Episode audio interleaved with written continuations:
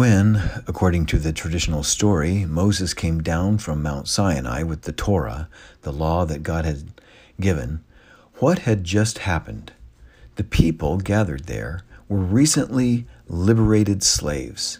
They had been born into slavery that spanned many generations. They knew nothing but oppressive labor, like the people who were snatched from Africa and enslaved in our country.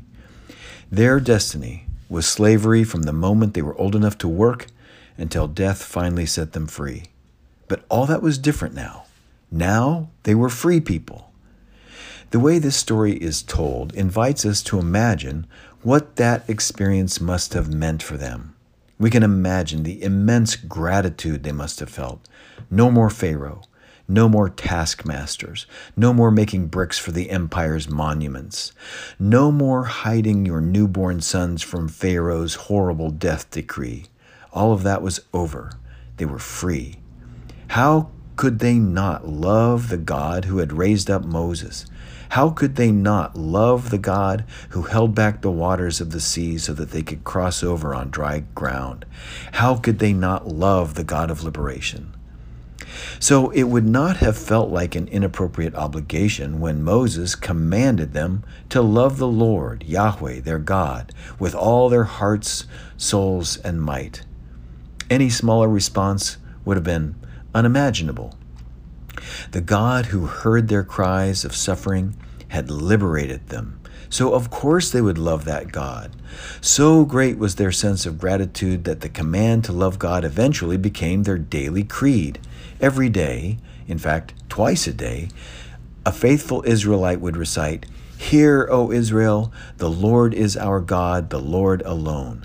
You shall love the Lord your God with all your heart, and with all your soul, and with all your might. Hear, in Hebrew is Shema, so this daily creed is called the Great Shema. Hear also means heed, like when the Old English crier standing in the village center with a message from the king said, Hear ye, hear ye. That creed, that call to love the God of liberation was so central to Jewish identity that it seems odd to me that one of the Torah scholars, called scribes, would think that he was giving Jesus a hard question. They had been giving Jesus a series of test questions, according to Mark's telling of it. Jesus had gone to Jerusalem, not to worship at the temple, not to offer sacrifice, but to teach his radical new alternative version of faith. After his bold public action of shutting the temple down, at least symbolically, at least for several hours, the authorities were looking for a reason to arrest him. A supportive crowd that Jesus had attracted was limiting their options, so they tried repeatedly to trip him up. By what authority are you turning over the tables in the temples? Should a person pay taxes or not? Do you believe in resurrection or not? And finally, this one which command is the greatest? Since every Israelite knew the creed by heart, how could that possibly have been a trick question? Perhaps because of how radically different their situation was from that of freed slaves standing at the foot of Mount Sinai listening to Moses with the dust of Egypt still clinging to their sandals. Those people were overwhelmed with gratitude but how did the people Jesus could look in the eye feel now? They were in Jerusalem, but it was not their country. They were not any longer exile in Babylon, but they were not free. Judea was a minor province of the Roman Empire. Caesar was the ultimate king, as the Roman occupation troops constantly reminded them. Rome could appoint and depose high priests at will. Local kings could govern, only as stooges of Roman authority. Crucifixions like lynchings in America were horrific and commonplace. Intimidation was the goal, humiliation was the effect, debt slavery was growing, and the peasantry was becoming destitute and their numbers were exploding. How do you love God under those circumstances? How do you feel gratitude? And if you do not, then maybe the answer to the question about the greatest commandment had to change. Obviously, the current situation of oppression and poverty did not change Jesus' mind about loving God. It is right and good to be thankful for sunshine and rain, for good things that we receive as gifts from God, for freedom and for food on the table. It is right to give thanks for life and for love, for health and for family. But faith that is contingent on hallmark, picture perfect days cannot withstand the onslaughts of real life. Jesus was able to maintain his love for God because of the kind of God Jesus trusted. There are different ways of imagining God. None of them is adequate. God is essentially ineffable. We have to use metaphors and analogies because that is as much as we finite humans can do. Jesus' favorite metaphor for God was Heavenly Father. Given his patriarchal culture, he used the male parent, but could have just as authentically called God Heavenly Mother.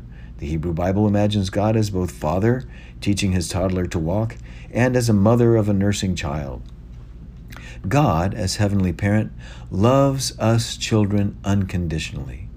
Dr. King was right to call us God's beloved community.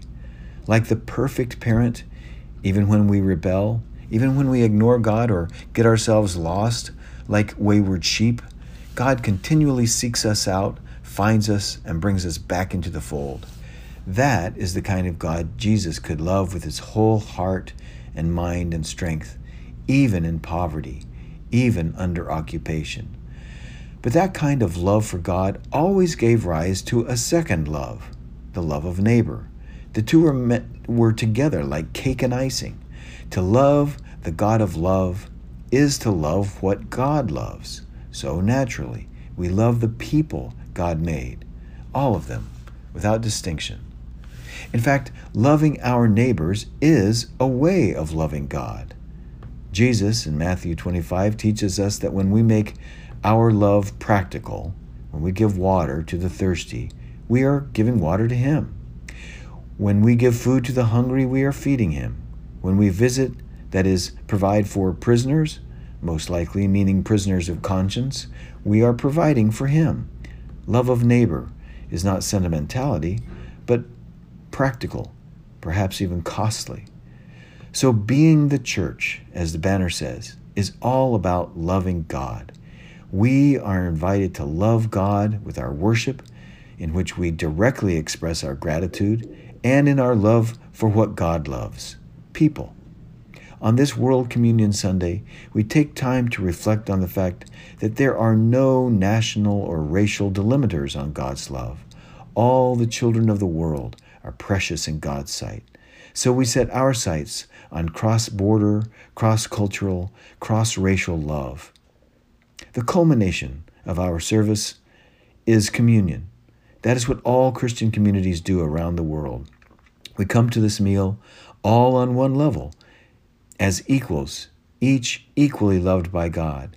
We come not to a reward for our goodness, but as broken people, we come in living memory of the one who was willing to be broken on behalf of others.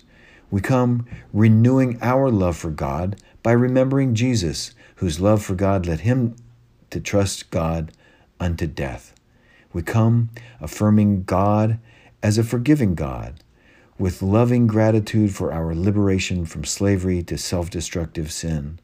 We come with grateful love for a God who gives us a vision of a world at peace a world of reconciliation, a world of justice and compassion.